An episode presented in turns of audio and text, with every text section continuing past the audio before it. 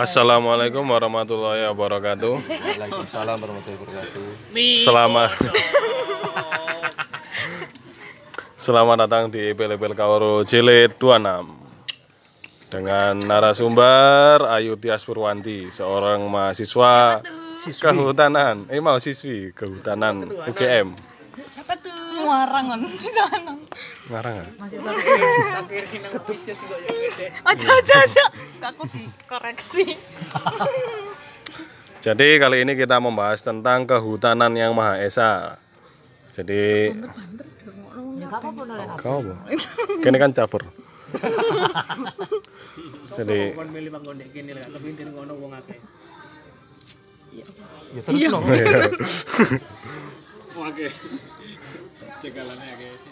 Jadi kehutanan yang Maha Esa ini adalah kalau saya simpulkan sendiri, Disimpul no.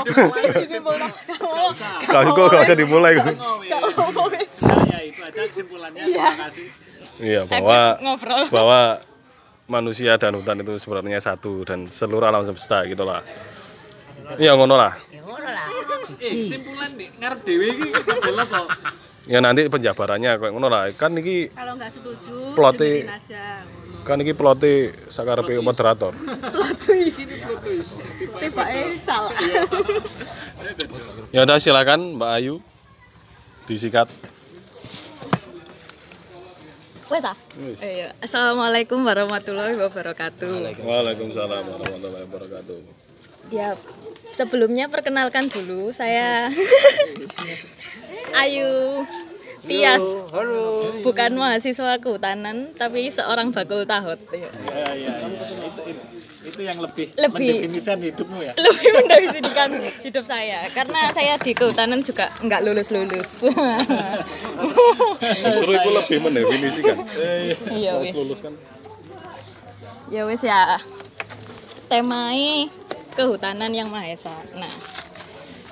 Eh apa sih yang terlintas pertama kali di otak dan di pikiran kita semua setelah mendengar kata hutan? Apa coba? Pohon. Tanya jawab. lah iya Pohon. Mungkin binatang Oh, binatang, paru-paru dunia, ya kan, oksigen. Terus apa meneh? Tambang oh, tambang, siap, siap, siap. Karena hutan sekarang penuh dengan tambang. iya Organisme, organisme. Wingit, wingit. Ayo yang di sebelah sana. Pintar, pintar. Sosokan. Apa sih? Wingit, Wes yo. Jadi sebelum membahas hutan itu apa, eh, kita bahas dulu tentang Yang Maha Esa. biodiversitas. Soalnya ki koyo akan membahas apa ya? Eh, banyak diulang-ulang. Dan iki kudu dadi sepemikiran awak dewi tentang biodiversitas. Karena jika kita berbeda pemikiran tentang biodiversitas nanti ke depannya kehutanan yang maha esa ini gak esa. Gak satu. Enggak wake tadi kudu podo sih. Jadi harus diesakan dulu. Heeh, benar. mbak plural. Macemuk jadi makanya harus di Untuk ahad itu kudu wahid. iya iya iya iya. Saya aku mangkatnya bahas apa iya. Oh siap siap deh. Apa ya Bioderma. Eh, kok bioderma? Apa, Bang? Biodiversitas biodharma iki lah. Anu sing gawe apa? Skincare. Ih, skincare. Skin scare. jadi jadi biodiversitas menurut KBBI itu enggak ada. Adanya diversitas. Nah diversitas itu sendiri adalah keragaman. Tapi sebenarnya biodiversitas itu ya wis kita jabarkan dulu ya. Bio hidup ngono ae lo gampang ya. Diversitas keragaman. Jadi adalah keragaman yang hidup. hidup. Yang beragam. Hidup yang beragam. Nah ka- tapi kalau di KBBI itu ada penjelasan terkait dengan keanekaragaman hayati. Seore aku tak nyontek. Jadi keanekaragaman hayati merupakan keanekaragaman makhluk yang diperlihatkan suatu daerah mulai dari keanekaragaman genetika, jenis, dan ekosistem. Tak balik di mana yo? Cek iki foto.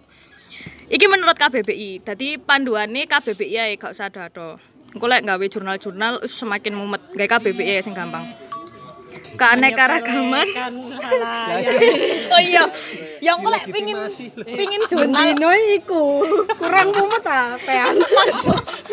soalnya gue sampean tadi mumet jadi mending sing sing gampang-gampang ae. Simpel lah intinya. Sip. jadi soalnya ini ya maksudnya kalau merujuk ke jurnal jadinya banyak nggak esa nanti. Susah wis KBBI ae wis gampang. pokoknya intinya ka- keanekaragaman atau variasi yang berdasarkan atau mulai diperlihatkan dari genetika dari yang terkecil gen, gen terus jenis dan ekosistem. Nah, sekarang kita balik ke hutan. Jadi hutan itu lek aku belajar ya. Ini soalnya semester siji aku ya rada lali. Jadi dulu dosen saya pernah bilang bahwa hutan itu adalah sebuah asosiasi flora dan fauna di dalam suatu kawasan yang cukup luas dan dapat menimbulkan eh, mik- iklim iklim mikro tertentu. Jadi intinya ono tiga syaratnya. Dia adalah asosiasi flora dan fauna. Terus dia menempati sua- suatu wilayah yang cukup luas atau wilayah tertentu. Terus dia menciptakan iklim mikro. Maksudnya yang berbeda dengan lingkungan sekitarnya. Jadi lek semisal kita di luar panas terus melebu ke suatu wilayah, uh adem, enak iklimnya dan sebagainya. Nah, itu mungkin itu itu me, apa ya? Me, iya cocok disebut iklim mikro seperti itu. Lah lek kon tekan jobo terus mlebu omamu iklimnya berbeda lah. Iku mungkin omamu hutan, mungkin. Lah aku delok raine oto sur sumpek ya, panas gitu ya. Itu mikro, mungkin mungkin itu itu memenuhi satu syarat tapi kan harus dilihat yang lain Seringnya sing. ya itu intinya nah kalau menurut peraturan Menteri Kehutanan jadi kumang berdasarkan anonimus kalau nggak salah. Ya wis apa lah ya sing ngomong tapi diadaptasi dadi ngono lah persepsi ini terus lek menurut Menteri Kehutanan cek rada ya apa jadi menurut peraturan Menteri Kehutanan P nomor 14 tahun 2004 mendefinisikan hutan sebagai lahan dengan luas minimum 0,255 hektar dengan tutupan tajuk pohon setidaknya 30% dan dengan pepohonan yang mampu mencapai ketinggian 5 meter saat ditebang. Kalau menurut UU nomor 41 Duh kesorek. hutan itu menjadi hutan dibagi menjadi tiga kategori hutan konservasi, hutan lindung, dan hutan produksi. Nah intinya kalau dari peraturan pemerintah itu tadi intinya kan hutan itu pokoknya ada pohon kalau ditebang itu masih 5 meter terus menempati suatu wilayah dengan luasan 0,25 hektar minimal dan 30% dari tutupannya merupakan pohon itu bisa disebut hutan. Cuman lek menurutku dan iki kudu disepakati, cek iki tetap kehutanan yang maha esa. Lho kok timbangane plural ya? Ya ya ya ya. Nah, yo kalau menurut saya hutan itu lebih dari sekadar pohon atau flora dan fauna, tapi lebih kompleks daripada itu. Jadi hutan itu adalah sebenarnya suatu semesta yang ada dalam semesta ini. Aduh, Kok wangel? ya apa ya? Tadi wayang. banyak sik sik aku tak maca di bukuku. Oleh oleh. Silakan silakan. Jadi intinya adalah hutan itu sebenarnya ya kehidupan di dalam hutan itu adalah hidup hidup dari banyak makhluk hidup. Maksudnya asosiasi lebih dari flora dan fauna karena dengan adanya hutan itu dia menjamin kehidupan banyak makhluk hidup lainnya kayak gitu. Kok bisa? Karena eh kok bisa itu di YouTube. kok bisa? Karena eh hutan sendiri ya kalau kita bicara tentang hutan maka kita bicara tentang pohon kalau kita bicara tentang pohon maka kita balik lagi ke pohon itu penghasil oksigen sandang pangan dan papan itu semuanya kita eh maksudnya hak dasar kita untuk hidup itu bergantung pada pohon. Coba wis pakaianmu tekan apa? Dulu ditemukan dari serat-serat tanaman, ya kan? Sampai saiki mungkin ya. Terus dari makhluk hidup sing jenenge akhirnya berubah jenenge dadi ulat sutra, terus akhirnya menghasilkan sutra dan sebagainya. Lah ulat sutra itu bergantung pada apa? Pada tumbuhan dan tanaman. Lek nggak ada tumbuhan dan tanaman, yo ulat sutra tidak akan bisa hidup. Jadi secara rantai makanan eh, organisme yang dapat berfotosintesis itu menempati bagian paling dasar kemudian pemangsa-pemangsa yang lainnya. Yo kak. Ya wis ngono lah lek SD gampang iku. Ya, ya, aku wis lah Sek. ya ngono lah ya. Terus? Ya ngono lah. wis sah tadi. Yo ngono lah. terus eh, kenapa jadi tertarik ya membahas ini? Karena melihat saat ini eh, hutan di Indonesia sudah semakin mengkhawatirkan bahkan di dunia lah ya kan? Dulu Indonesia menempati posisi ketiga di dunia untuk sedih rek. untuk wilayah hutan terluas. Setelah Brasil ambek opo ya lali aku?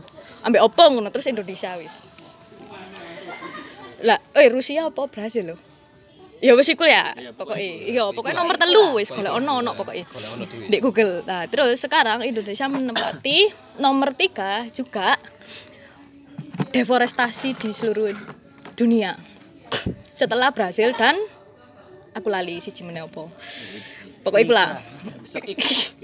cabungan. Nah, deforestasi ini tuh apa sih sebenarnya? Deforestasi itu adalah eh, upaya upaya pengalih fungsian lahan hutan. Jadi karena untuk memenuhi kebutuhan hidup manusia sing saiki jumlahnya wis petung miliar ya, gak ngerti meneh didekek ndek endi, disowon ya gak mungkin. Terus di Baleno yo. Sorry, Van. Ya apa ya? Jadi untuk memenuhi kehidupan itu maka mau nggak mau kita harus membuka lahan untuk hidup. Mulai dari pemukiman, pemukiman lah paling, paling dasar. Nah itu akhirnya kebanyakan mengambil lahan hutan. Ya apa ya apa ya ya apa meneh ya sing dibuka apa meneh wis gak ono ngene. Terus kedua untuk memenuhi makanan. Nah, kebanyakan sekarang kan kita itu lek dengan slogan 4 sehat 5 sempurna harus ada empat sehat lima sempurna sih. Nasi. Aku soalnya gak tahu mangan. Krungu saiki ya iki lho duh iya kan koyo mbiyen kan mbiyen mbiyen kan koyo wis tertanam lho di otak-otak masyarakat bahwa iyalah. Kayak aku saiki yo sik tertanam iku mek aku gak tau ngrasakno empat sehat lima sempurna anak kos. Podo. Lu pikir anak kos doang. Kan ganti KMS. Intinya itulah wis Sehat. iya ono iku ya. Nah iku kan apa pokoknya ono intine nasi sayur lauk pauk dan Buah, susu. buah. Terus ya wis iku lauk pauk telur. Terus dengan disempurnakan oleh susu. Nah jadi mau nggak mau untuk me- me- memenuhi itu mau nggak mau membuka lahan lagi untuk peternakan dan pertanian ya kan? Di, di meneh yo karena wis dibuka untuk lahan hidup manusia perumahan ya mau nggak mau harus membuka lagi lahan untuk eh, pertanian dan peternakan itu sendiri. Nah eh, kemudian muncullah sebuah alternatif-alternatif yang lain terkait dengan makanan terus gaya hidup dan semuanya. Akhirnya di Indonesia mulai masuk sawit Nah, sawit ini sendiri sebenarnya bukan bukan si si kok aku tadi lali apa sih tak ngomong. Dadi sawit iki seben- sebenarnya bukan eh, tanaman asli Indonesia. Indonesia dari dulu banyak mengenal makanan-makanan eh kok makanan sih ya apa sih? Dadi sawit iki sebenarnya kan minyak ya. Salah kudu makanan. Sorry tak ralat. nah, eh, sebenarnya dulu itu mungkin di Indonesia ada minyak-minyak sebelum sawit, yaitu minyak kelapa, terus yang digoreng-goreng ya minyak kelapa, terus minyak kedelai dan sebagainya.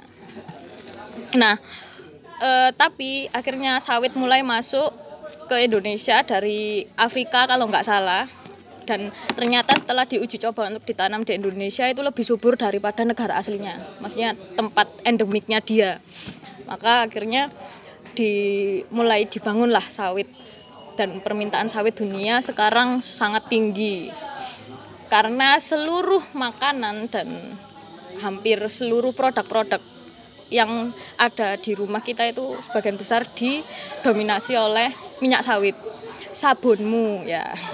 Gak minyak goreng rek sebenarnya sawit itu. Sabunmu skincaremu terus eh coklat ya itulah. Itu banyak lah itu minyak-minyak sawit di dalamnya. Tapi aku yo sik sabunan Unilever tenang gak popo kan yo berusaha ya mengurangi itu.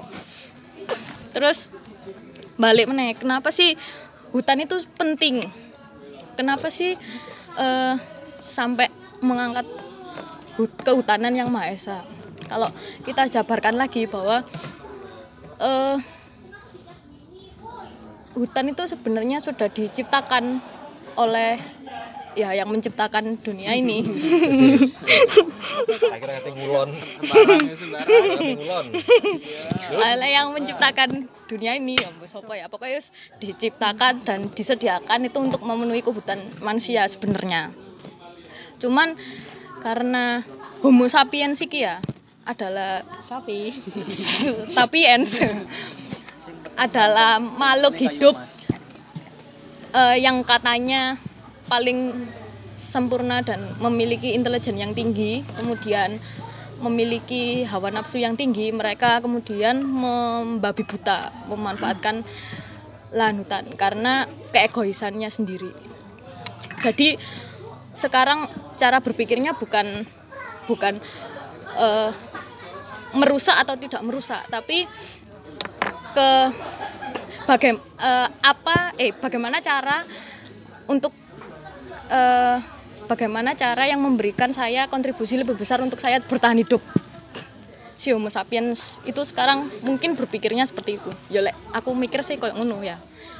Yang penting untung untukku dan aku bisa bertahan hidup ya tak lakukan dan itu akhirnya membuat eksploitasi besar-besaran. Nggak seperti eh, kawanan singa atau kawanan cita gitu. Mereka berburu dapat satu dan membiarkan eh, kawanan buruannya itu atau kawanan kijang misalnya atau sapi atau kerbau itu lewat dengan yo biasa ya tapi yang penting mereka udah kenyang. Sedangkan manusia itu berusaha untuk lebih lebih dan lebih lagi. Gimana caranya untuk mendapatkan lebih dan lebih dan lebih Yes. seperti rasa puas itu tidak pernah didapat dari dalam situ. Ngono ya. Terus akhirnya itulah muncullah itu tadi deforestasi terus penggundulan hutan dan sebagainya dan sebagainya. Sampai pada akhirnya ya luas hutan di Indonesia itu hampir berkurang 400 ribu hektar setiap menitnya. 400 ribu hektar. Bayang kon lek duwe omah iku iso bangun ratusan perumahan.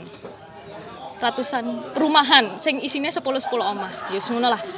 Dengan ukuran 40 meter dan sebagainya. Ngono wis dalan dan sebagainya. Atau ukuran standar sing tipe 36 per 72 iku iso ya isine iso 100 100 ribu. Omah so di jero kono 400 ribu hektar per menit.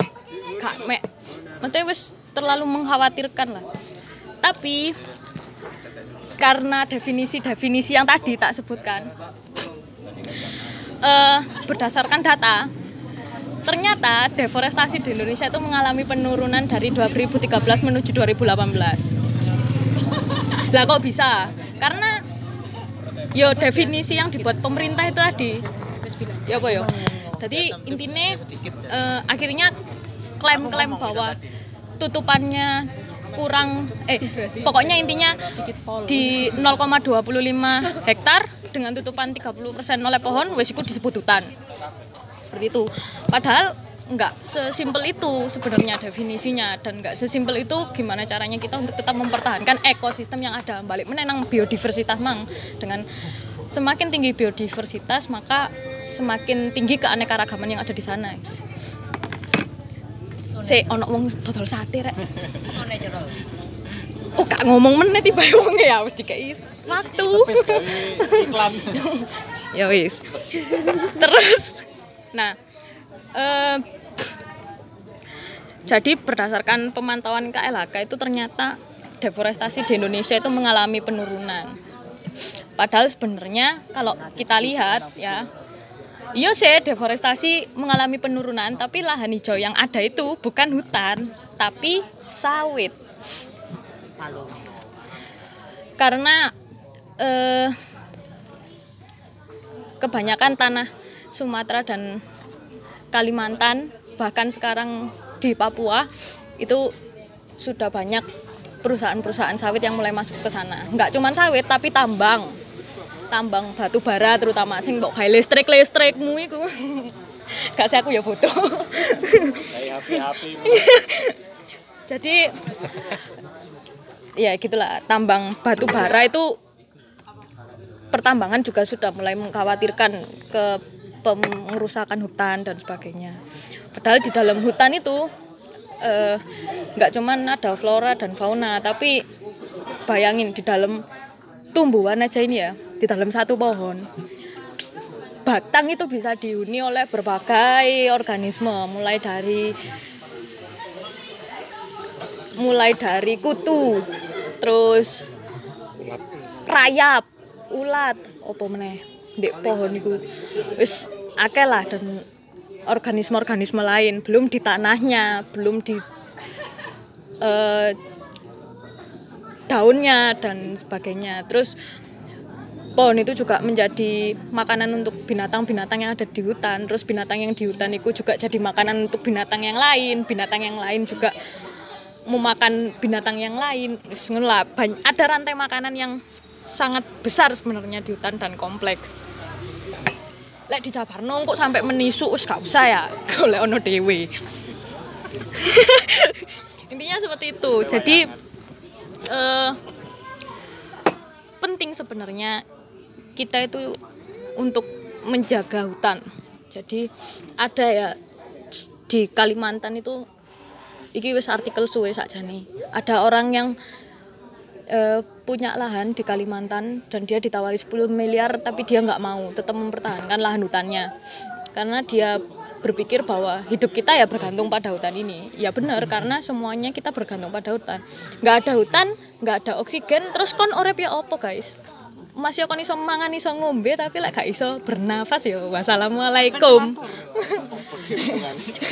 Mentang-mentang lagi. Oh ventilator. Oh siap siap siap. Bisa sih tapi yo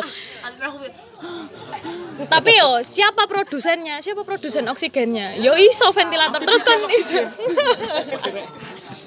oh iya bisa bisa bisa. Artificial oksigen ya.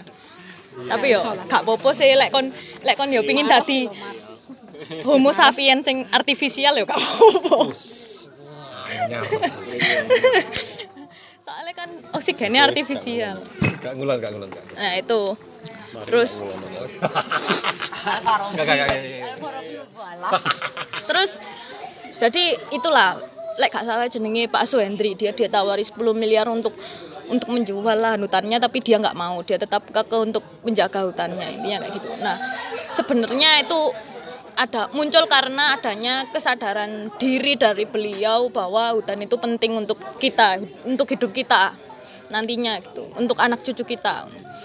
Kalau dipikir-pikir ya sekarang udah banyak anak-anak yang mulai meresahkan. Bagaimana masa depan kami ketika orang-orang sekarang itu banyak yang merusak hutan? Akhirnya muncullah sopo itu jenenge Greta Thunberg. Greta Thunberg. Oh aduh mencengangkan dunia. Sebelum itu juga muncul atau ada sopo ya jenenge? Sarah sopo ngono lek gak salah?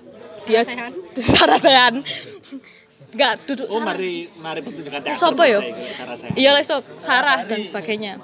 Terus ada lagi muncul di Indonesia bernama Salsabila. Iki lagi hit sih dia di 2020 ini dia membuat sebuah gerakan bernama Jaga Rimba dan dia menginisiasi untuk bolos sekolah. Ya gak bolos sih sakjane ya. Maksudnya dia udah mungkin muak dengan sistem pendidikan di Indonesia yang kok kita itu terlalu apa ya? Buku sentris. Waduh. Ya apa ya? Mesti terlalu dibuat untuk menghafal bukan untuk melihat fenomena alam yang terjadi melihat sesuatu di sekitar kita melihat sesuatu yang dekat dengan kita tapi kita disuruh menghafal menghafal sejarah menghafal iki binatang jenenge iki jenenge iki jenenge iku. Albert Camus enggak lah. Tapi tapi tidak disuruh untuk memahami dan memahami dan eh, melihat atau mencari tahu tentang fenomena-fenomena alam yang terjadi. Kenapa sih banjir itu datang? Kenapa tanah longsor atau sesuatu fenomena-fenomena yang dekat dengan mereka? Sekarang anak-anak sudah mulai kehilangan ketika mereka ketemu ular panik karena cuman merasa oh itu binatang buas, oh itu berbisa, oh itu apa tapi tidak diajari untuk bagaimana sih menaklukkan atau me apa ya jenenge Em, mentreatment si ular ini itu agar tidak menjadi pemangsa dan sebagainya. Tidak diajarkan untuk itu anak-anak Indonesia sekarang. Oh, selamat datang. Albert Camus. Albert Camus dari ini, Rek. Wong wado. Aku gak iso gak sombong. Boleh oh kamu yang di dalam. Iku iku ono siji. Iku ono siji. Ngono. Terus apa meneh iki Mang sik sik. Ngombe sik. Nah, itulah. Karena sistem pendidikannya kita memang jauh untuk melihat fenomena-fenomena itu. Ya mungkin diajari sih untuk banjir itu apa, untuk apa pengurangan. Oh apa sih yang menyebabkan banjir itu apa dan sebagainya dan sebagainya. Tapi enggak nggak diajari sebenarnya fenomena-fenomena atau bencana alam apa sih sebenarnya yang dekat dengan wilayah mereka. Jadi lah semisal saiki arek ndek Kalimantan gak ono gunung meletus terus lapo belajar gunung meletus ayo. Ndek Kalimantan gak maksudnya tidak tidak mungkin terjadi ngono lho iku gempa ya gak mungkin terjadi lah di Kalimantan ya. Tapi kenapa mereka harus belajar itu padahal di Kalimantan itu lebih dekat dengan gambut apa meneh iki gambut bingung meneh. Soalnya eh engko ae wis yo gambut golekno dhewe lah apa definisine gambut? Saiki wis akeh ndek Google ya wis ono. Intine KPKP kan di Google. lho ya apa terusan? Soalnya kan bahasnya kehutanan ya engko lek lahan gambut engko meneh. Udah, terus intinya di Kalimantan sekarang yang paling dekat dengan mereka pasti kebakaran hutan dan gambut, pertambangan dan sebagainya. Nah itu harusnya anak-anak Kalimantan juga kurikulumnya berbasis itu, nggak berbasis gunung meletus kenapa? Lu gak ono gunung berapi ndek kono iki gak ono gunung berapi di Kalimantan. Lek gak salah lu yo rek aku yo kurang tahu nang Kalimantan ya. Ono jare Roro Fitria gunung Nah itulah, tapi lebih ke kebakaran hutan. Sebenarnya penyebabnya itu karena apa? Lah lek saiki kebakaran hutan mungkin dulu lek ali-ali disebabkan karena perubahan iklim yang sudah mulai ekstrim atau kekeringan yang panjang dan sebagainya. Kalau sekarang mungkin udah enggak lagi karena ekspansi-ekspansi lahan sawit sudah mulai banyak lah. Bahkan ada yo satu hutan lek gak salah bernama Katingan Mentaya Project itu sebenarnya project Indonesia untuk mendapatkan uang-uang dari negara-negara kapitalis di dunia dengan hutannya. Wedan. Jangan jualan. Kakak kudu-kudu ngono. Ngene lho. Hidup mahasiswa. Diralat. Batal no deh. Eh, kak kudu dibatalno. Maksudku ngene lho, tak kei penjelasan sing luwih. Oke, oke, oke. Akademisi ngono, kok timbangane jelasno ngono kan dikeplak ambek Menteri Kehutanan ya. Sopo wani-wani Jadi eh Katingan Mentaya Project ini tuh sebenarnya adalah project. Indonesia eh berasaskan Kyoto Protocol dulu itu Kyoto Protocol itu itu adalah sebuah protokol dunia terkait mulai mengkhawatirkannya deforestasi dan kerusakan hutan. Terus muncul lagi Paris Agreement. Nah, Paris Agreement ini eh, sebuah perjanjian yang akhirnya em, memunculkan lah yang namanya REDD plus. Tuh, aku lali oh kepanjangan ya wis ku lah. Nah, itu intinya intinya adalah sebenarnya RE REDD plus ini tuh apa? Seben- intinya adalah eh, itu tuh sebuah izin yang dikeluarkan eh, untuk industri untuk pelaku industri eh, dengan dengan cara dia mengurangi efek kepada lingkungan. Jadi ini loh. Jadi semisal ya, iya sejenis amdal gitu lah. Nah, semisal, semisal, semisal, semisal aku dua perusahaan, terus perusahaanku itu eh, punya punya batas emisi karbon segini, ya batas untuk mempolusi udara itu segini, diizinkan segini. Nah, ketika aku mau menambah izin atau meningkatkan produktivitas, berarti kan aku harus menambah izin untuk mengeluarkan karbon itu sendiri. Nah, itu kamu harus memberi kontribusi kepada negara-negara atau memberi kontribusi kepada lingkungan untuk mendapatkan izin tersebut. Nah, akhirnya pemerintah Indonesia melihat peluang itu untuk menjadikannya pemasukan untuk negara lah. Ini ngono lah. Akhirnya dibentuklah Katingan Mentaya Project ini bahwa negara-negara industrial atau negara-negara maju dan sebagainya yang atau perusahaan-perusahaan bisa berinvestasi di Indonesia karena Indonesia memiliki proyek proyek lingkungan dengan adanya hutan yang mengurangi emisi karbon dan sebagainya. Nah, harusnya negara-negara ini tuh membayar ke situ. Tapi benarkah itu gitu kan? Benarkah eh, ada uang-uang itu? Nah, sampai sekarang ternyata di Katingan Mentaya Project hampir 30% wilayahnya sudah berkurang dari yang dahulunya ditetapkan luas wilayahnya itu dua kali negara Singapura.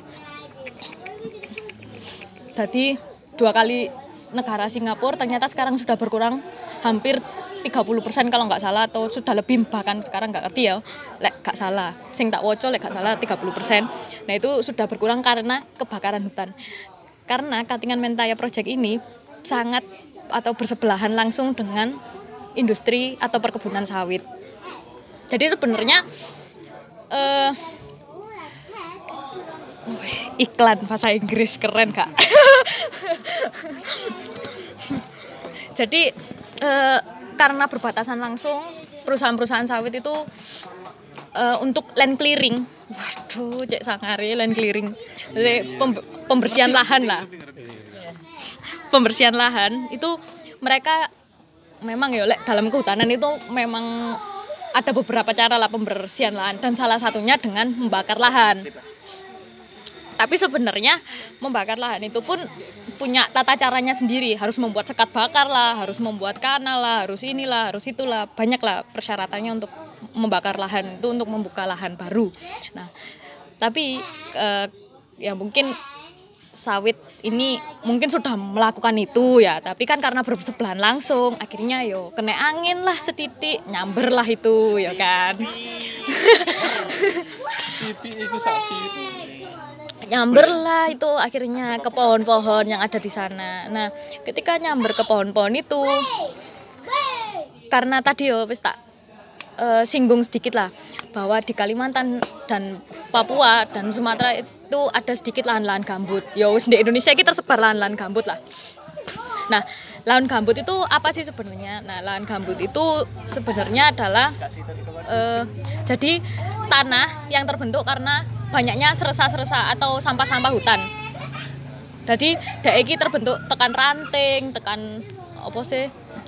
Eh, daun, terus pokoknya tekan bagian-bagian tanaman atau tumbuhan sing terus menerus terendam oleh air akhirnya dia ya wis ngono lah basah jemek dan terdekomposisi dengan cepat dan menyimpan karbon yang sangat tinggi.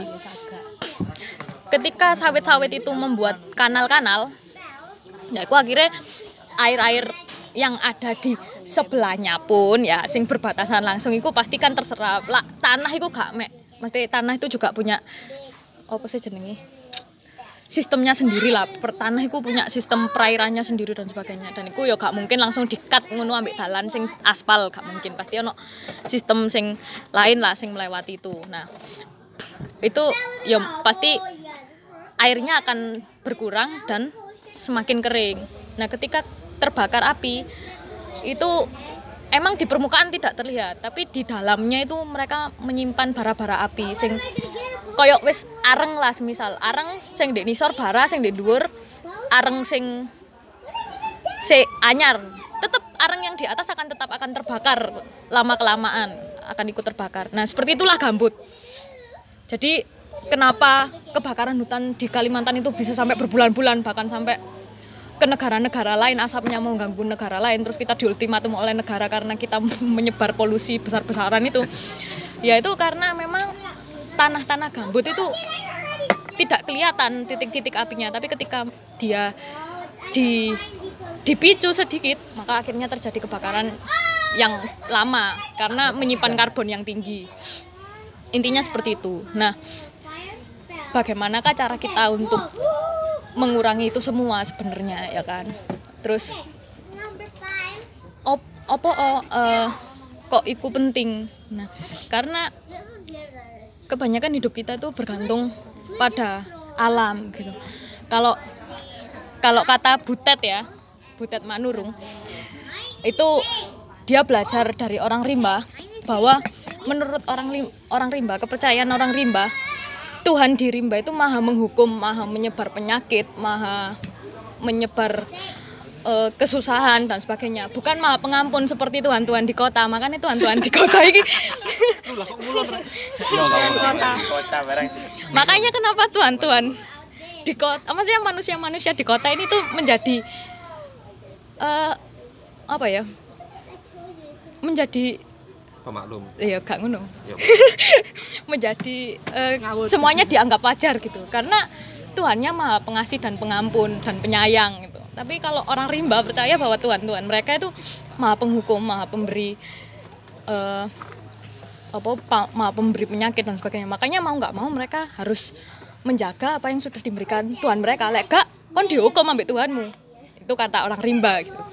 Makanya mereka hidup eh, dan bertahan sampai sekarang itu cuman memanfaatkan kekayaan dari hutan dan bagaimana sistem-sistem hidup mereka itu ber, berdasarkan atas kearifan lokal gitulah atas kepercayaan mereka bahwa Tuhan mereka itu seperti itu.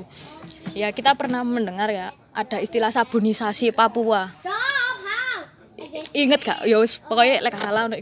Isu sabunisasi Papua bahwa eh, orang-orang Papua itu dianggap kotor, tidak bersih dan sebagainya.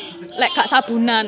Tapi ketika sabun masuk ke orang Papua, ya itu ternyata tidak cocok untuk mereka karena mereka sudah hidup mungkin dengan tanaman-tanaman yang lain, tanaman-tanaman sing mereka buat sabun.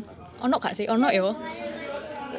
Lek biyen kon dulinan pas cilik ku ono apa sing sing digawe pelembungan iku lho, ono kan tanaman sing iso digawe pelembungan. Ono wis pokoke intine iku lah. Lek tau diri lo ya. Percaya aku ae ono ono serius serius. lahir sak. Nah itu Gopong lah. maksudnya Ba- eh, suku Baduy dalam pun mereka masih menggunakan tanaman-tanaman untuk sabun untuk untuk kehidupan mereka gitu. Untuk apa kita mem- memakai sabun-sabun sing wis eh, diproduksi-produksi perusahaan itu yang akhirnya nantinya akan mencemari lingkungan dan mencemari air mereka. Sing air itu juga menjadi kehidupan bagi kita, iya kan? On- kalau nggak salah itu ada sebuah yo wis lah. Awak dhewe sering mendengar bahwa manusia itu bisa bertahan hidup lebih lama dengan tidak makan tapi lebih sebentar dengan tidak minum.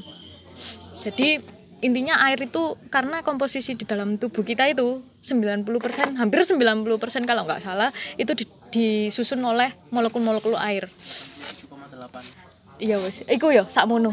Iya, iya sakmono iku mang sing disebutnya Masirul. Krungu gak? Pira Masirul? Coba dibaleni. 90 foto ae sampai 90 Bulan di atas di belakang koma. bulatan. Pengusaha ya beda. Iya, tetep kudu rinci, kudu rinci. Hitung-hitungannya ya ndak isa nih gitu, ndak isa. Nggak bisa, Cik. Ndak isa, Cik. Jadi intinya itulah. Jadi sebenarnya manusia itu tersusun dari H2O dan karbon. Jadi yang makanya awak dhewe dibakar iki mencemari lingkungan. Enggak maksudnya makanya kan kalau kita ditimbun ke tanah itu kita sudah dipupuk ngono lho maksudnya ya kan? Iso memperkaya unsur hara dalam tanah. Karena terurai dan eh terurai dan terdekomposisi gitulah. Jadi tapi lek kon mengkonsumsi format yang kebanyakan didominasi oleh bahan-bahan kimia yang lain yo apakah kamu terurai di tanah menjadi Pupuk. unsur hara atau yang lain. Yo mbo ya agak ngerti gus. Walau alam Agroekoteknologi. iya benar. Nah seperti itulah nah terus opo mang sing tak omongno aku tadi lali rek. Aduh. Iya wis ngono ae. iya wis ngono lah ya terus iya sih kumang lah. Pokoknya manusia wis kulang terus Alon-alon gambare rusak kon kebanteran. gini gini. Rek. iya makasih mas ya. Terus nah eh, sebenarnya sebenarnya kalau kita mau menyadari di di hidup kita bahwa segala sesuatu itu sudah disediakan oleh hutan gitu untuk hidup kita. Sebenarnya kamu hidup yo lek pingin ngerti ya? Cobalah untuk survival telung dino ae Ndek, hutan. Kamu pasti tetap bisa makan tetap bisa mandi tetap bisa mendapat air. Tapi ojo di hutan. Bedengan. tapi ojo di di hutan yang didefinisikan pemerintah mang lo ya. Morong kok alas eh alas terus kok apa buritan omamu mbok anggap hutan karena akeh poni lo ya apa Buritan. yo yo Dan petani lagi. ya tetep layangan. Iya, antar.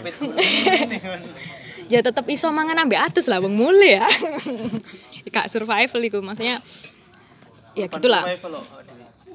Di- rugu-rugu tutup. ya itulah terus habis itu eh kita hubungkan lagi ya. Oh, kok bisa sih kehutanan itu sekompleks itu? Ya saiki wis kita lihat aja. Mikro mikroorganisme itu juga hidup di dalam hutan. Kamu melihat mengambil tanah sak cuplik ah. Terus dilihat dengan mikroskop maka banyak mikroorganisme yang akan ada di sana. Air sedikit juga akan menimbulkan eh akan muncul banyak mikroorganisme di sana. Nah ketika air ini tuh dirawat dengan baik itu molekul-molekul molek molekul-molekul airnya itu juga akan baik. Yo ono penelitian lek gak salah iku terus lek molekul-molekul air iku tercemar dan sebagainya juga menyimpan hal-hal sing kimia dan sebagainya lah. Seperti itu. Jadi ya coba aja kita menyadari gitu. Kita melihat bahwa sebenarnya hutan itu tuh eh, penting penting untuk kehidupan kita. Kita menjaga hutan itu sangat penting. Semisal nggak ada hutan yo ya apakah kita ada hidup gitu? Maksudnya kehidupan kita apakah tetap akan berjalan baik-baik saja? Ya coba aja lah.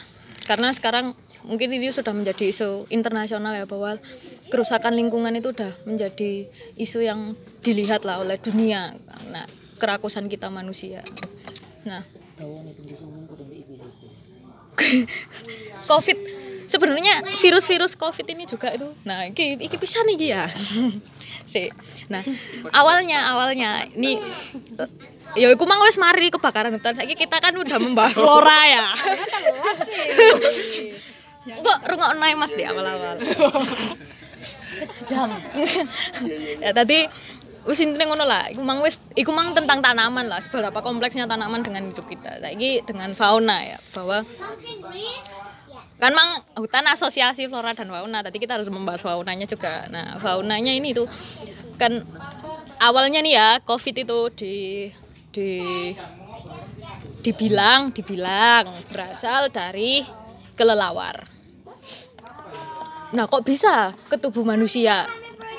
Sudah berapa puluh tahun sebenarnya manusia di Cina itu memakan kelelawar lah. Kok virusnya baru datang sekarang?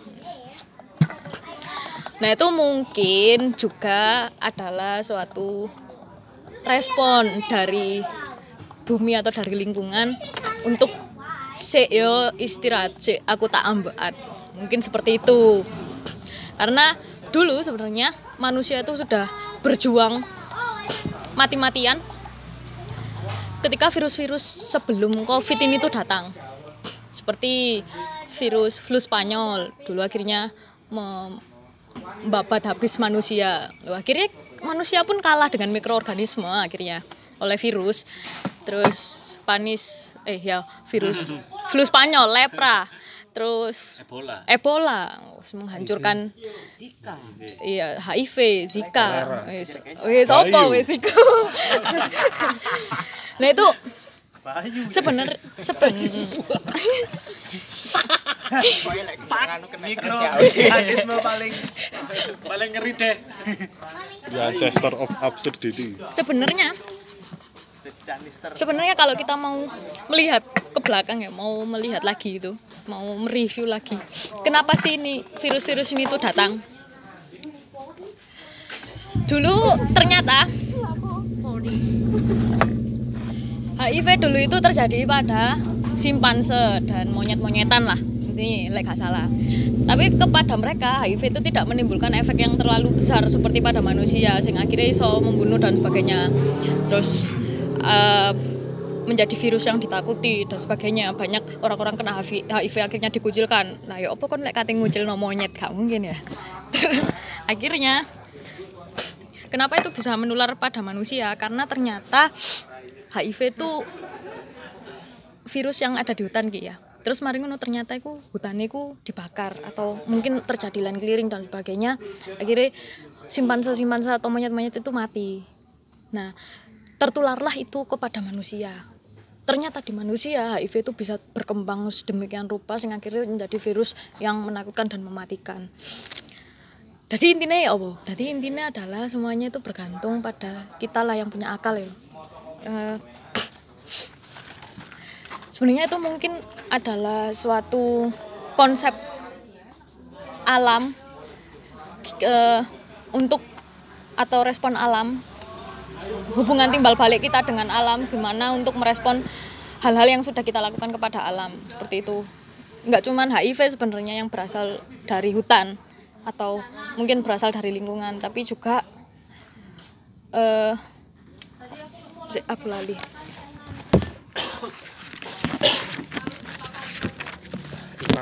iya sih sih sebentar yo. Oh.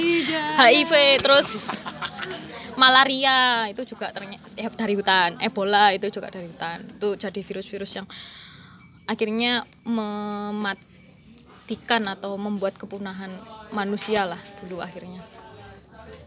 Terus sampai di zaman Yesus iku ya ono lepra iku ya kan? Wong-wong kena lepra akhirnya mati kabeh. Intinya kan ngono maksudnya iku mungkin respon respon alam lah kepada manusia. Bahwa bagaimana manusia itu memperlakukan alam ya iki responku seperti itu. Jadi harusnya kita juga melihat loh Eh, sudah sudah seperti apakah kita memperlakukan alam selama ini ojo mek nyalano covid ae aku gak iso nang nang ndi di omah tok. Iku ya apa ya? Iku kayak eh dhewe. aku dewe itu aku mer- merespon diriku sendiri.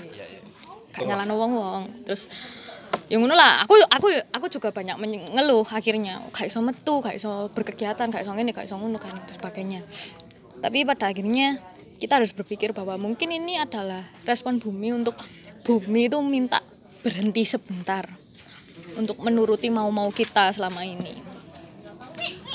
Tapi ojo sampai terus lek wis mari covid wis hilang terus wis gak apa-apa wis aku wis iso melakukan segalanya. Ya gak ngono cobalah kita ber merubah pola pikir kita lagi untuk bagaimana sih kita me- memilih hidup ini gitu. Ono backsound keren. Ya gitulah. Jadi sebenarnya hutan itu memiliki apa ya eh, andil besar dalam hidup kita sebenarnya. Jadi ojo sampai eh, kita itu menutup itu semua lah menutup mata kita dari itu semua. Karena kecanggihan teknologi karena karena mungkin eh, ke kemudahan-kemudahan yang kita dapat dengan ini dan itu. Kita juga harus melihat bahwa ada loh makhluk hidup lain yang ternyata dengan perilaku kita itu akhirnya mengalami kepunuhan dan sebagainya. Jadi jadi intinya ya wes keseli wes. Kayak sejam aja padahal aku mau kate ngomong lima menit. Tiba eh tiba eh ya. Kata yang ngono.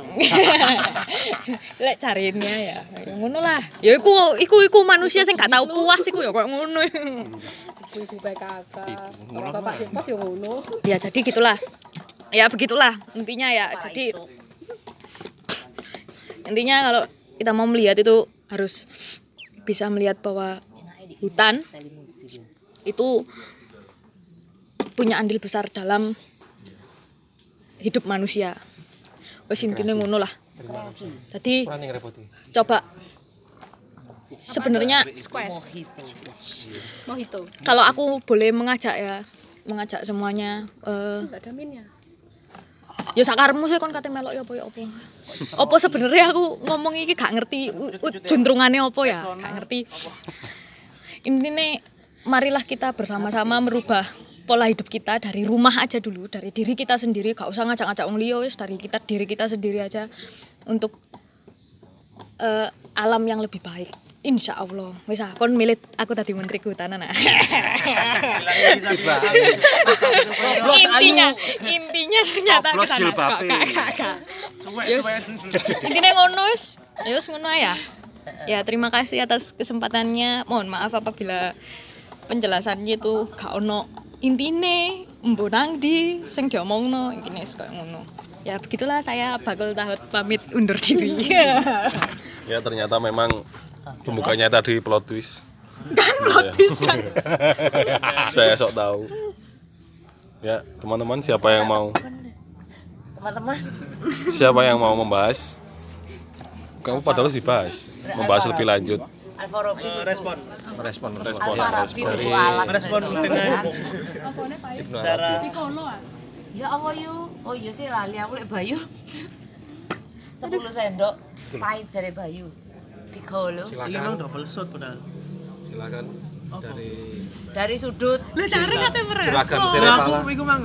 Merespon. Serepolo.id Siri, aku kok udah fokus.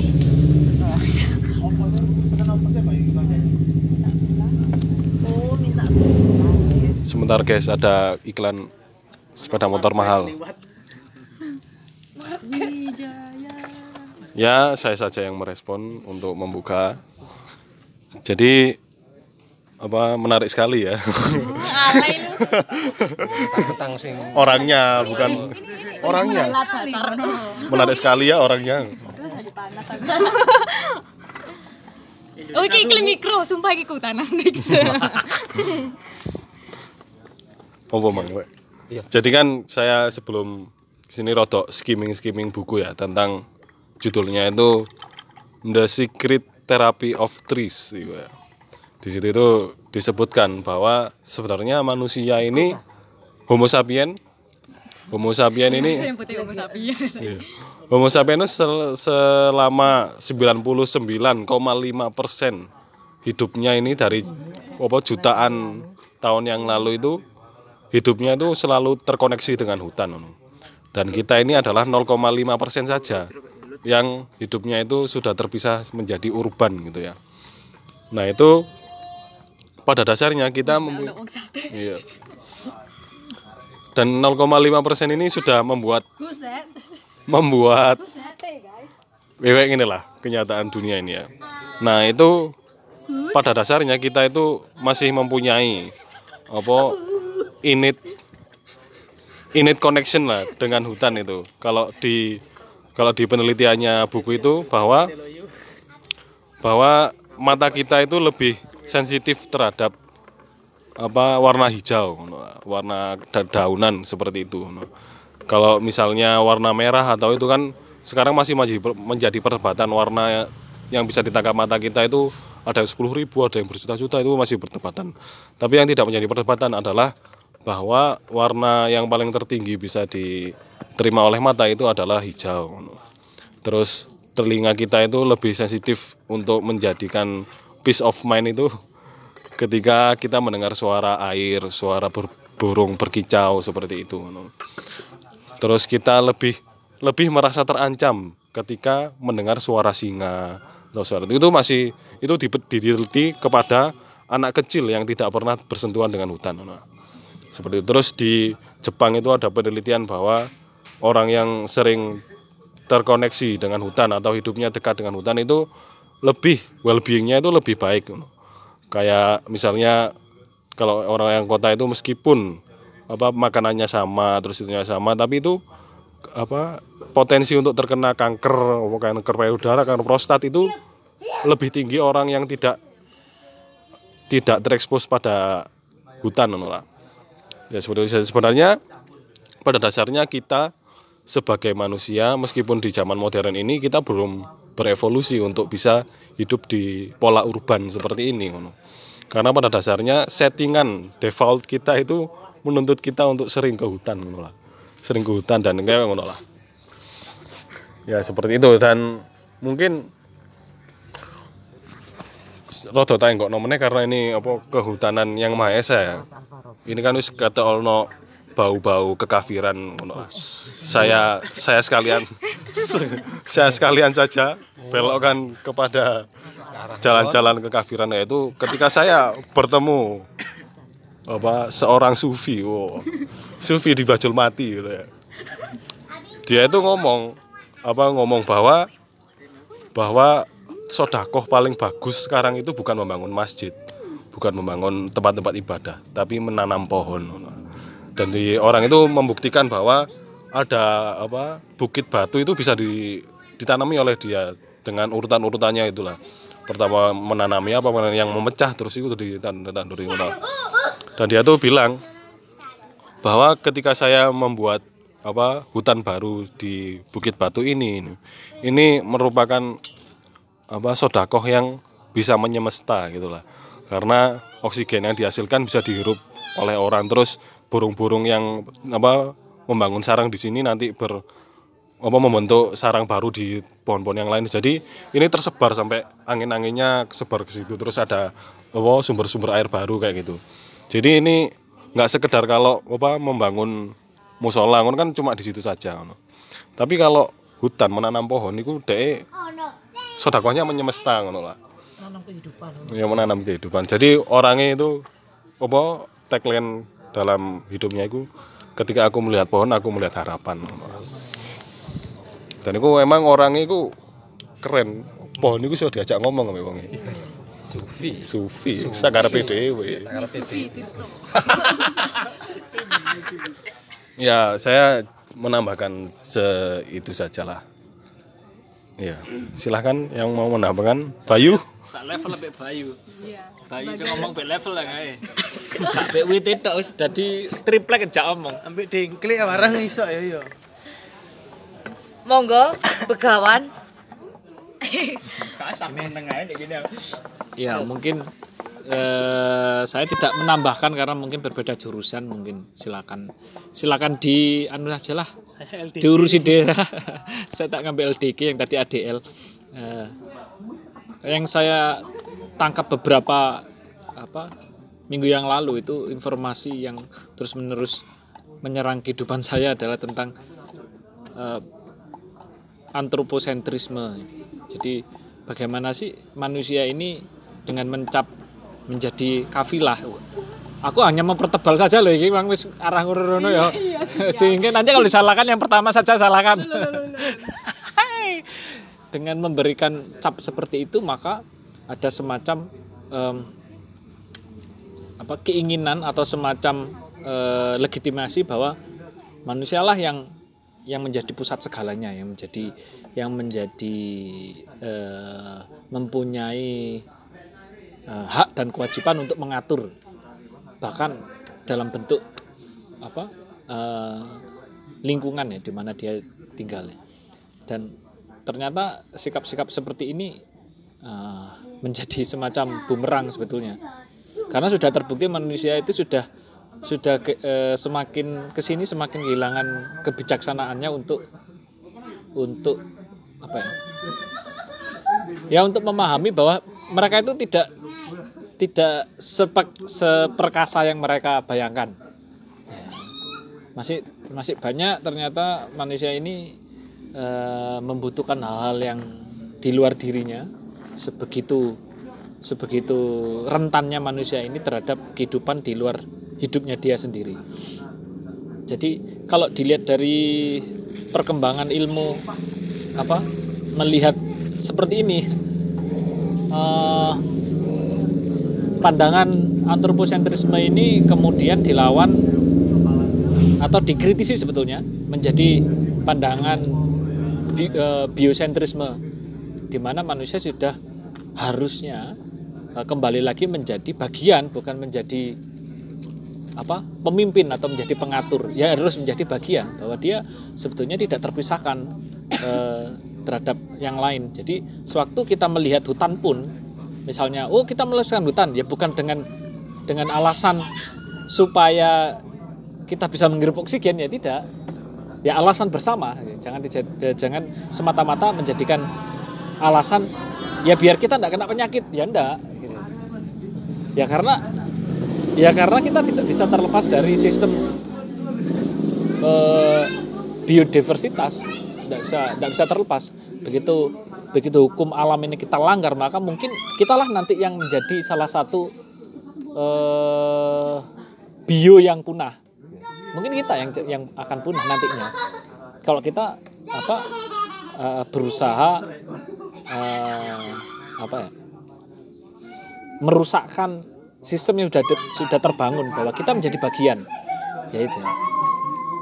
Ya jangan-jangan eh, kita ini sedang mendapatkan PR begitu besarnya bahwa kita menjadi bagian dari apa biodiversitas bukan menjadi eh, menjadi apa bagian yang akan mempertahankan atau bagian yang bertanggung jawab untuk kelestarian bi- biodiversitas. Contohnya ya seperti yang tadi disampaikan oleh apa Mbak Ayu Juragan Tahot bahwa ada kemungkinan loh kita ini punah, ada kemungkinan kita ini terancam. Ya berarti eh, cara-cara pandangan antroposentrisme itu sudah harus apa direvisi sebetulnya.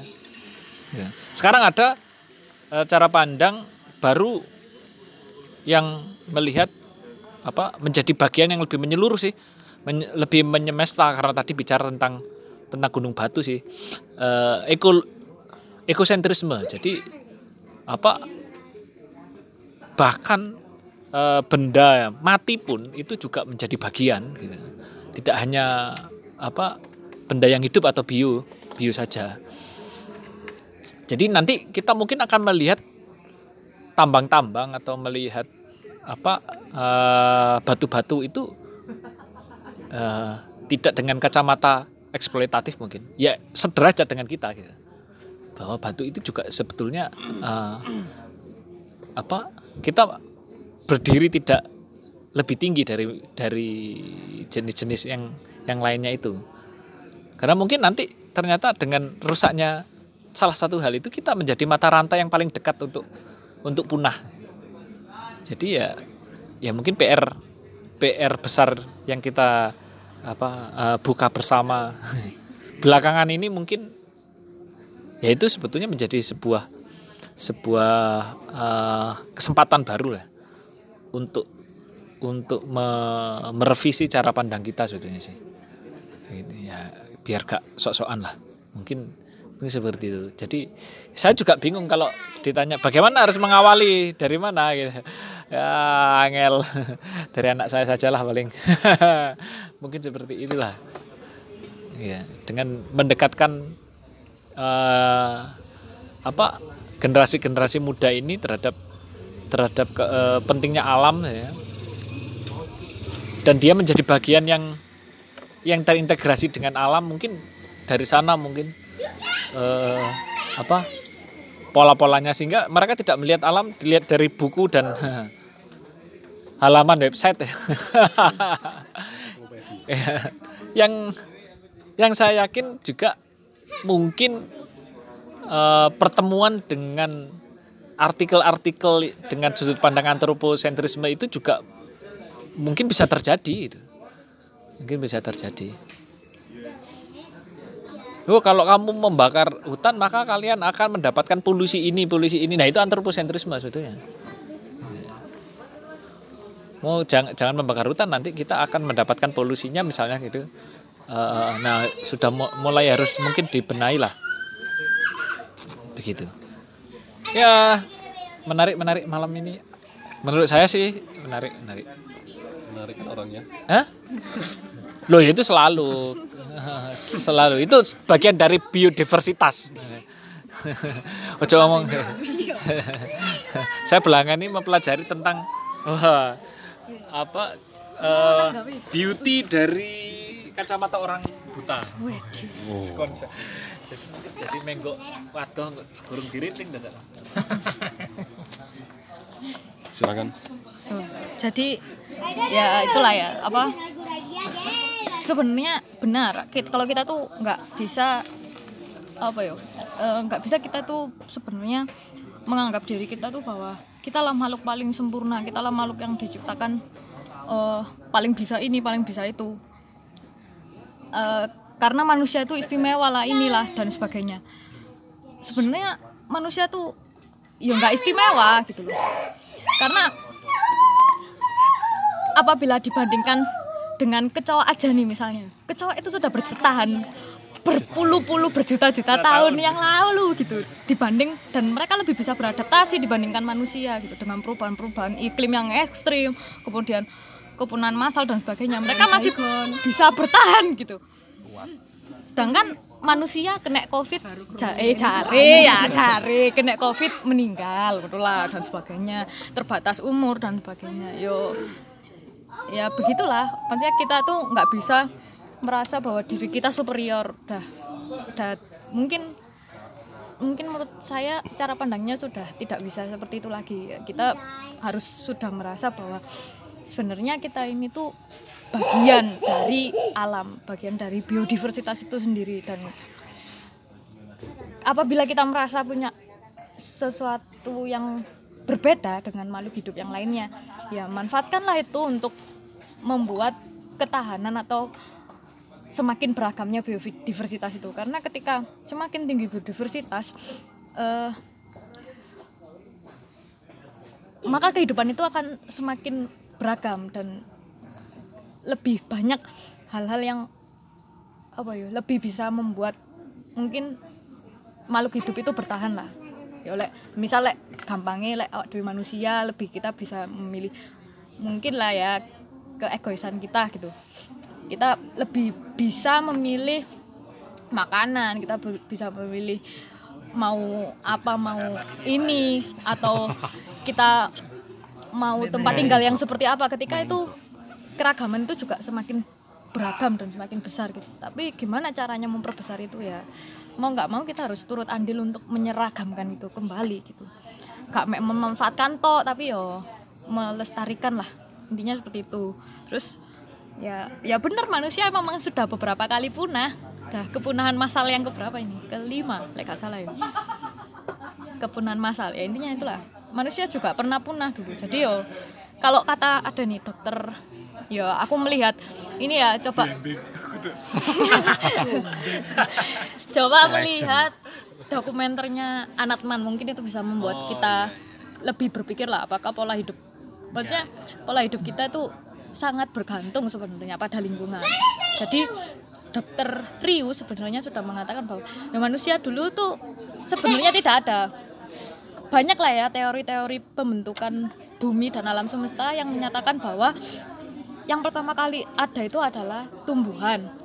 Kudu manusia loh manusia itu diciptakan setelahnya maksudnya setelah tumbuhan dan hewan terus baru mungkin itu air dan sebagainya dan sebagainya. Itu wis iso dihidupi manusia akhirnya diciptakanlah manusia. Ya lek percaya teoriku ya gak apa-apa ngono intine ono lah teoriku ini kok jadi kita nggak bisa menganggap diri kita itu superior kita udah ya kita bagian dari alam kita gimana caranya kita untuk tetap mempertahankan ini agar kita juga tetap menjadi bagian dari alam itu sendiri.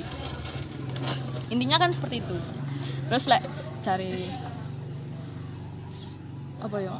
Aan mang lah ya sing siapa tuh? Sopo ah itu. Iku arek sing di sebelahku itu. nah itu eh, kita emang harus berpikirnya bahwa kita melihat pohon itu kita melihat harapan. Mak, karena mana sih bagian dari pohon itu yang tidak bisa kita manfaatkan? Bagian dari tanaman itu yang tidak bisa kita manfaatkan lah sekarang. Kayunya bisa dimanfaatkan, terus akarnya bisa dimanfaatkan, terus daunnya bisa dimanfaatkan kayu dibakar aja bisa dimanfaatkan ya kan dari sabus pokoknya semuanya lah Salam pramuka. Iku kudu pohon kelapa ya. Kan pohon. ya gak apa-apa tapi intinya ngono lah ya. Contohnya paling gampang kan kelapa ya. Ya sing lain-lainnya kan lebih gampang gitu.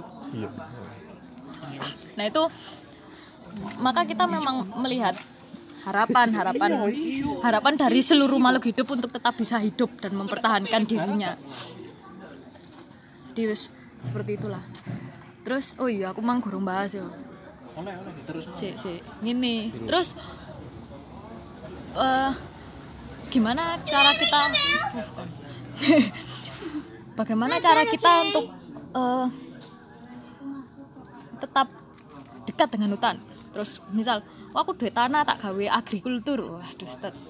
Mungkin itu udah terkenal ya sekarang agrikultur itu mem- ayo agroforestry menyam apa memadukan antara kehutanan dan pertanian. Jadi gitulah dan sebagainya. Terus bertanam sayuran di rumah dan sebagainya dan sebagainya dan sebagainya.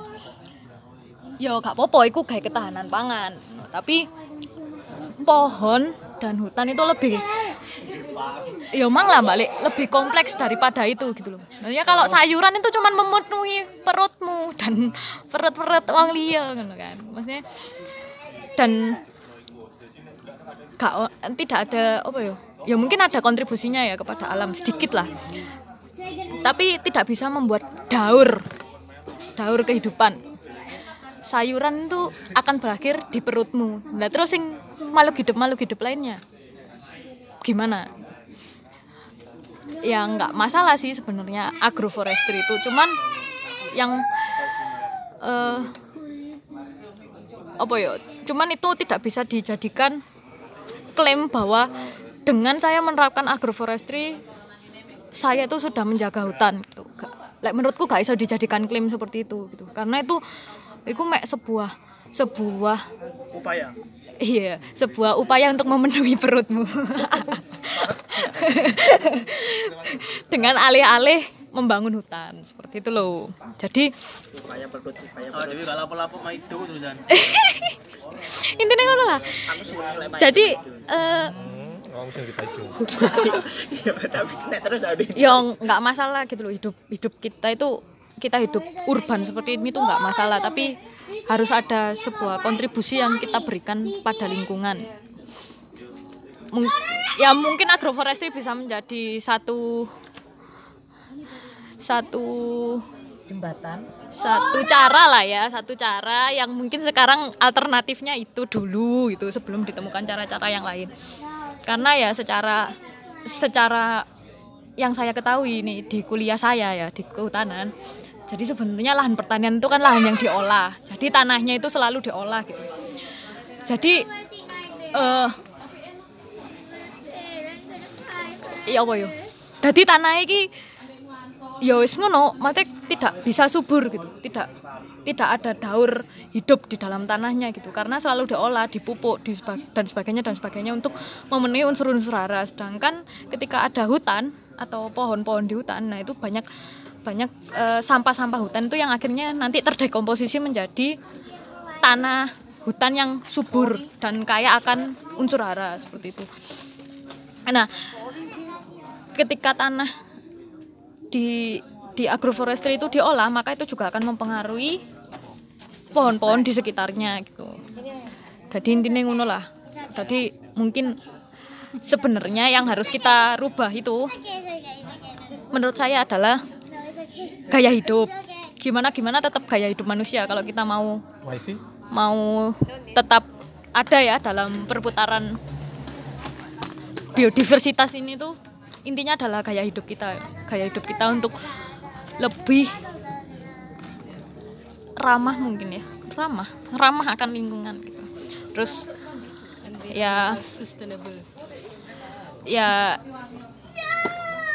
cobalah hidup dengan cara-cara. Mungkin nenek moyang dulu itu lebih punya cara yang lebih lebih lebih ramah untuk lingkungan yang sekarang. Gitu. nggak seperti kita.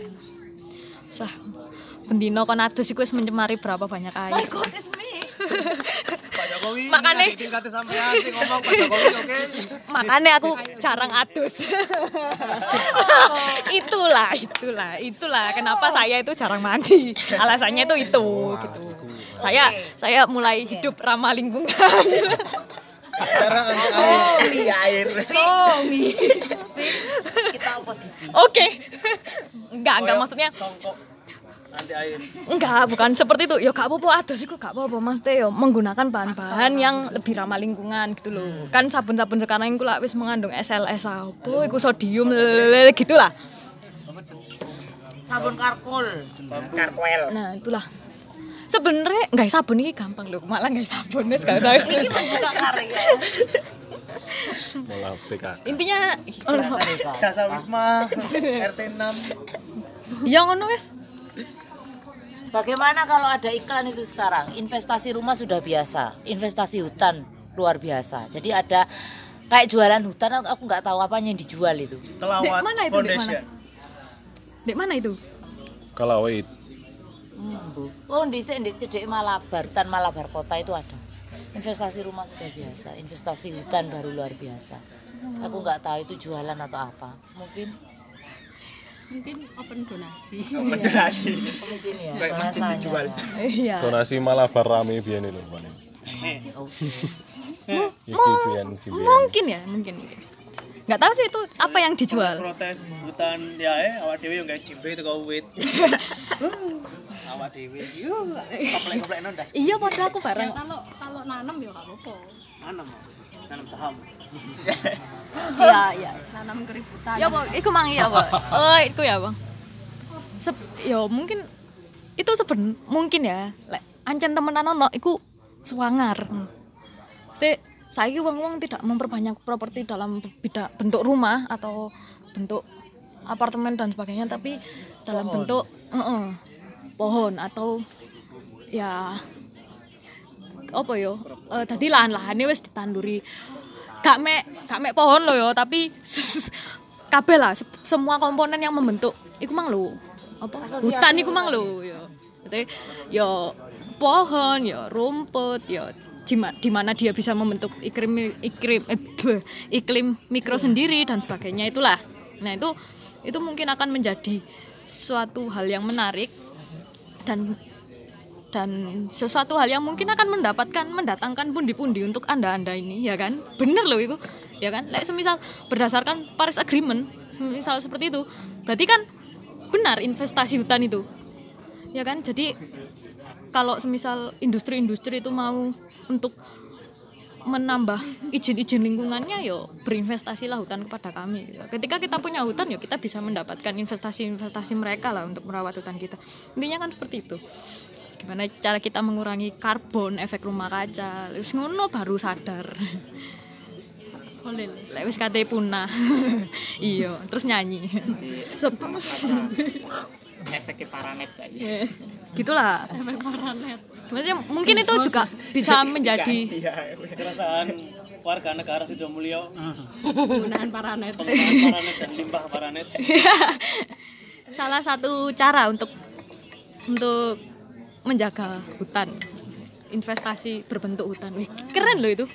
Apa aku tadi ngono ya? Tetap ekonomi pikirannya. nggak salah itu eh, branding harganya tuh hampir kayak jualan perumahan atau properti. Jadi per meter berapa luas sekian gitu. Tapi di, dijadikan hak milik. kurang tahu. Tidak lengkap infonya.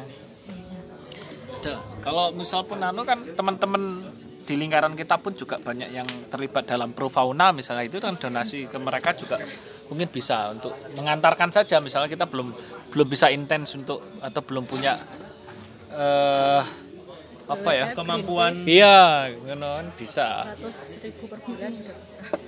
nah misalnya itu tuh men- menurut saya ya sudahlah. Pintu masuk untuk ke sana kalau misalnya untuk ber ber eh, apa ya berkeinginan untuk mendidik kita sendiri lah itu bisa teman-teman kita banyak yang terlibat dalam pro fauna ya bisa sana atau ke yang lainnya lah kayak iklan dodol masjid itu loh satu-satu itu ngono kali. Ada, ada, ada.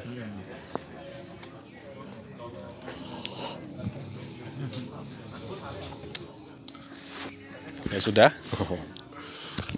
Lho iku lho wong batu. Oh, Batu. wong tuwek gondrong Bagaimana sumbernya yang hilang berapa ratus itu? Silakan ditambahkan ke sini bisa kan? Gak, gak apal. ya, Woi, tak ngomong lah. Aku mari sintir ya ngomong.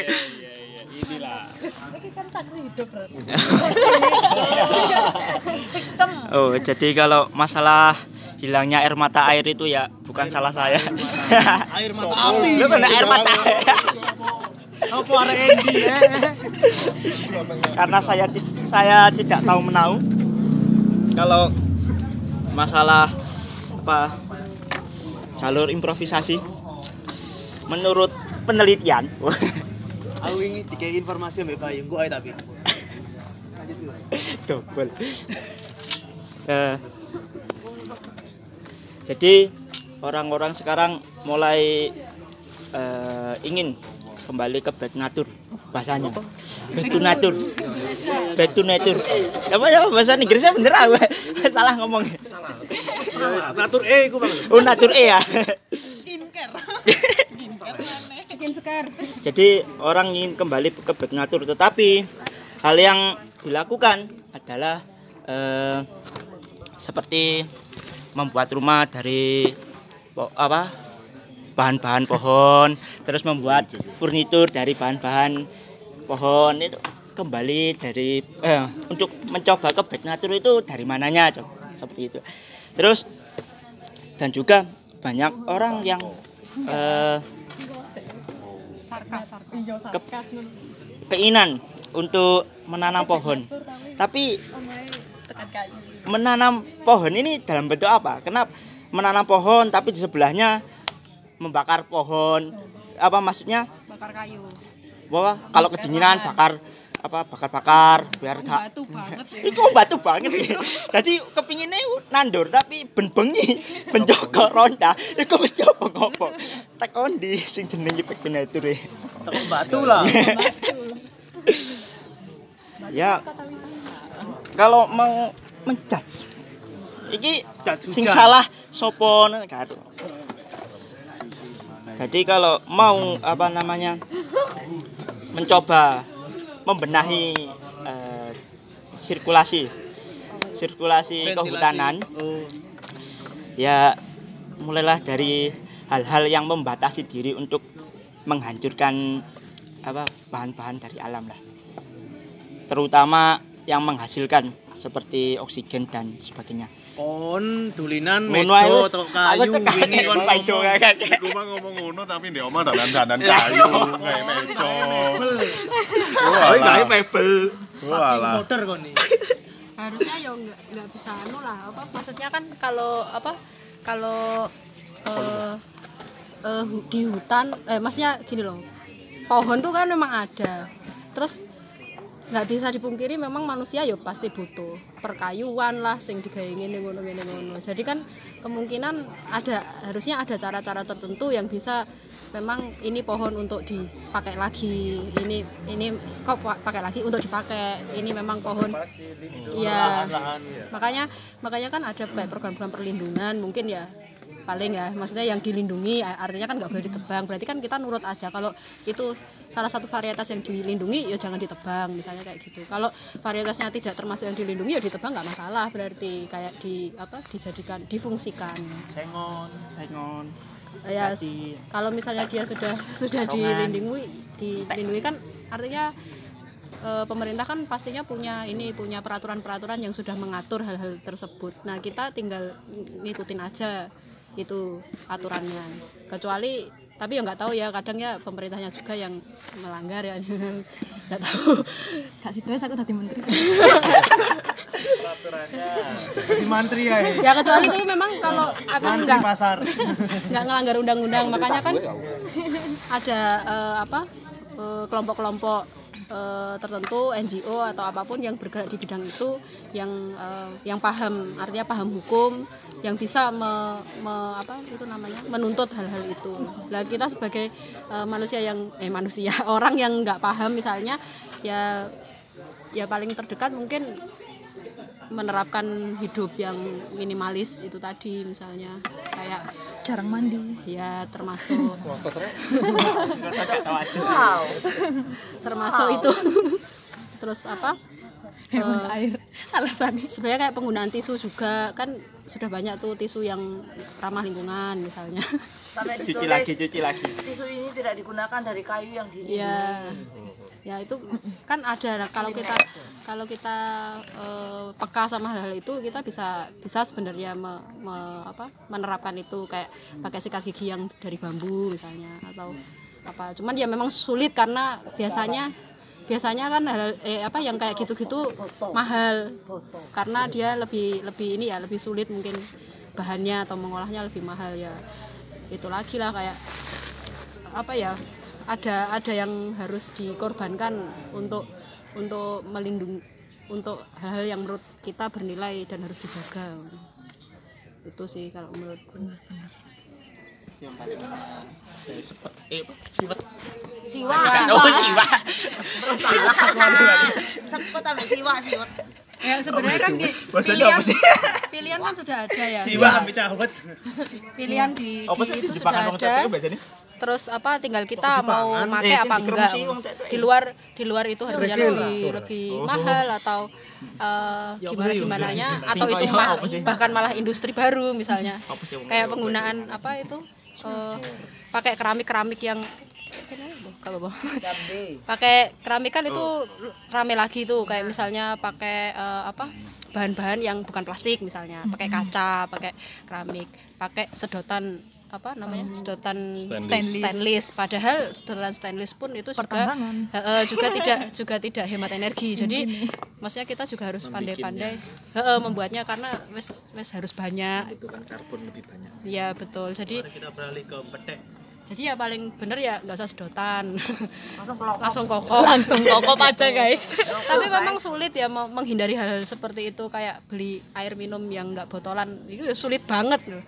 Maksudnya Tidak plastik. nah ya makanya kalau kita nggak bawa misalnya udah bawa botol pun di ke Indomaret aja yang paling paling tersebar luas seluruh Indonesia nggak ada yang isi ulang gitu loh. Jadi ya itu tadi memang harus ada yang dikorbankan eh, ke apa ya kemudahan-kemudahan yang sudah ada itu memang menjadi sedikit lebih sulit kalau kita pengen pengen itu tadi membawa nilai kehutanan yang maha esa Pad- iya pada awalnya juga sebenarnya kan plastik itu adalah bahan substitusi untuk mengganti eh, bahan-bahan yang terbuat dari alam, kayu dan sebagainya gitu. Makanya eh, maksud manusia untuk membuat plastik itu agar bisa dipakai berkali-kali dan berkali-kali. Tapi pada akhirnya setelah Sampai. ya industri ini ya itulah. Itu akhirnya ini menjadi polutan gitu. Maksudnya hal yang kita maksud untuk mengurangi kerusakan lingkungan malah pada akhirnya menjadi polutan karena ya itu tadi kita apa yo lebih memilih untuk em, yang mudah. me, iyalah memakai hal-hal yang mud, pragmatis. ya praktis gitu loh. Eh, ono sampo ukuran botol gede ambek sing sasetan wis tuku sasetan ae lah. Kan koyo itulah ekonomis lah gitu-gitulah. Padahal kan itu plastiknya juga limbahnya akan semakin banyak dan gitu-gitu sekali pak. Apa plastik sekali pakainya akan semakin banyak. Ya ya itu tadi lah. Sebenarnya dalam hidup kita itu ada banyak pilihan. Tinggal kita sadar atau tidak sadar bahwa pilihan-pilihan yang kita ambil itu berpengaruh pada makhluk hidup yang lain gak cuman manusia aja gitu. Gitulah. Ya paling gampang berdonasi itu tadi ya. Aksi nyata. Iya paling gampang. Wis gak ngerti urus ono aku mek iso nyumbang iki. Ya. Ya, saya rasa ini sudah waktunya ditutup.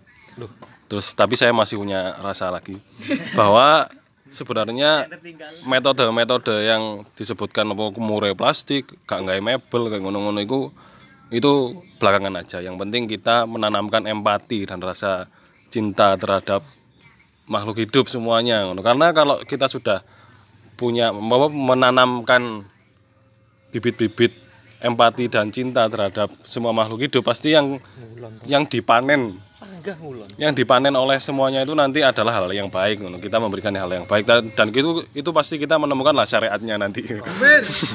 Metodenya nanti kita temukan sendiri lah pokoknya itu yang ditanamkan ya. Kayak yang dilakukan Mas Sigit ke anaknya itu bagus sekali soalnya di penelitian yang saya baca tadi itu yang di buku The Therapy The Secret Therapy of Trees itu beda anak yang hidup di urban sama yang sudah terekspos dengan alam itu empatinya terhadap lingkungan itu nanti ketika besar itu beda. Jadi mungkin yang sudah punya anak yang masih kecil dia latih lah untuk untuk hidup di sering-sering ke alam lah saya merencanakan punya anak Iya. Iya. Dan ini karena apa? Saya tutup karena apa? Nama komunitas kita adalah Sangha. Saya membacakan doa di Parita Suci. Parita Suci kayak apa? Tahlile Buddha lah. Iki suta tentang kasih sayang yang harus dikembangkan. Iki langsung tak potong ke ke sinilah. Makhluk hidup apa pun juga yang lemah dan kuat tanpa kecuali, yang panjang atau besar, yang sedang, pendek, at- kecil atau gemuk, yang tampak atau tidak tampak, yang jauh ataupun dekat, yang telah lahir atau yang akan lahir. Semoga semua makhluk hidup berbahagia. amin Ya, terima kasih teman-teman yang sudah mendengarkan sampai sekarang dan betah. Wassalamualaikum warahmatullahi wabarakatuh. Waalaikumsalam cekas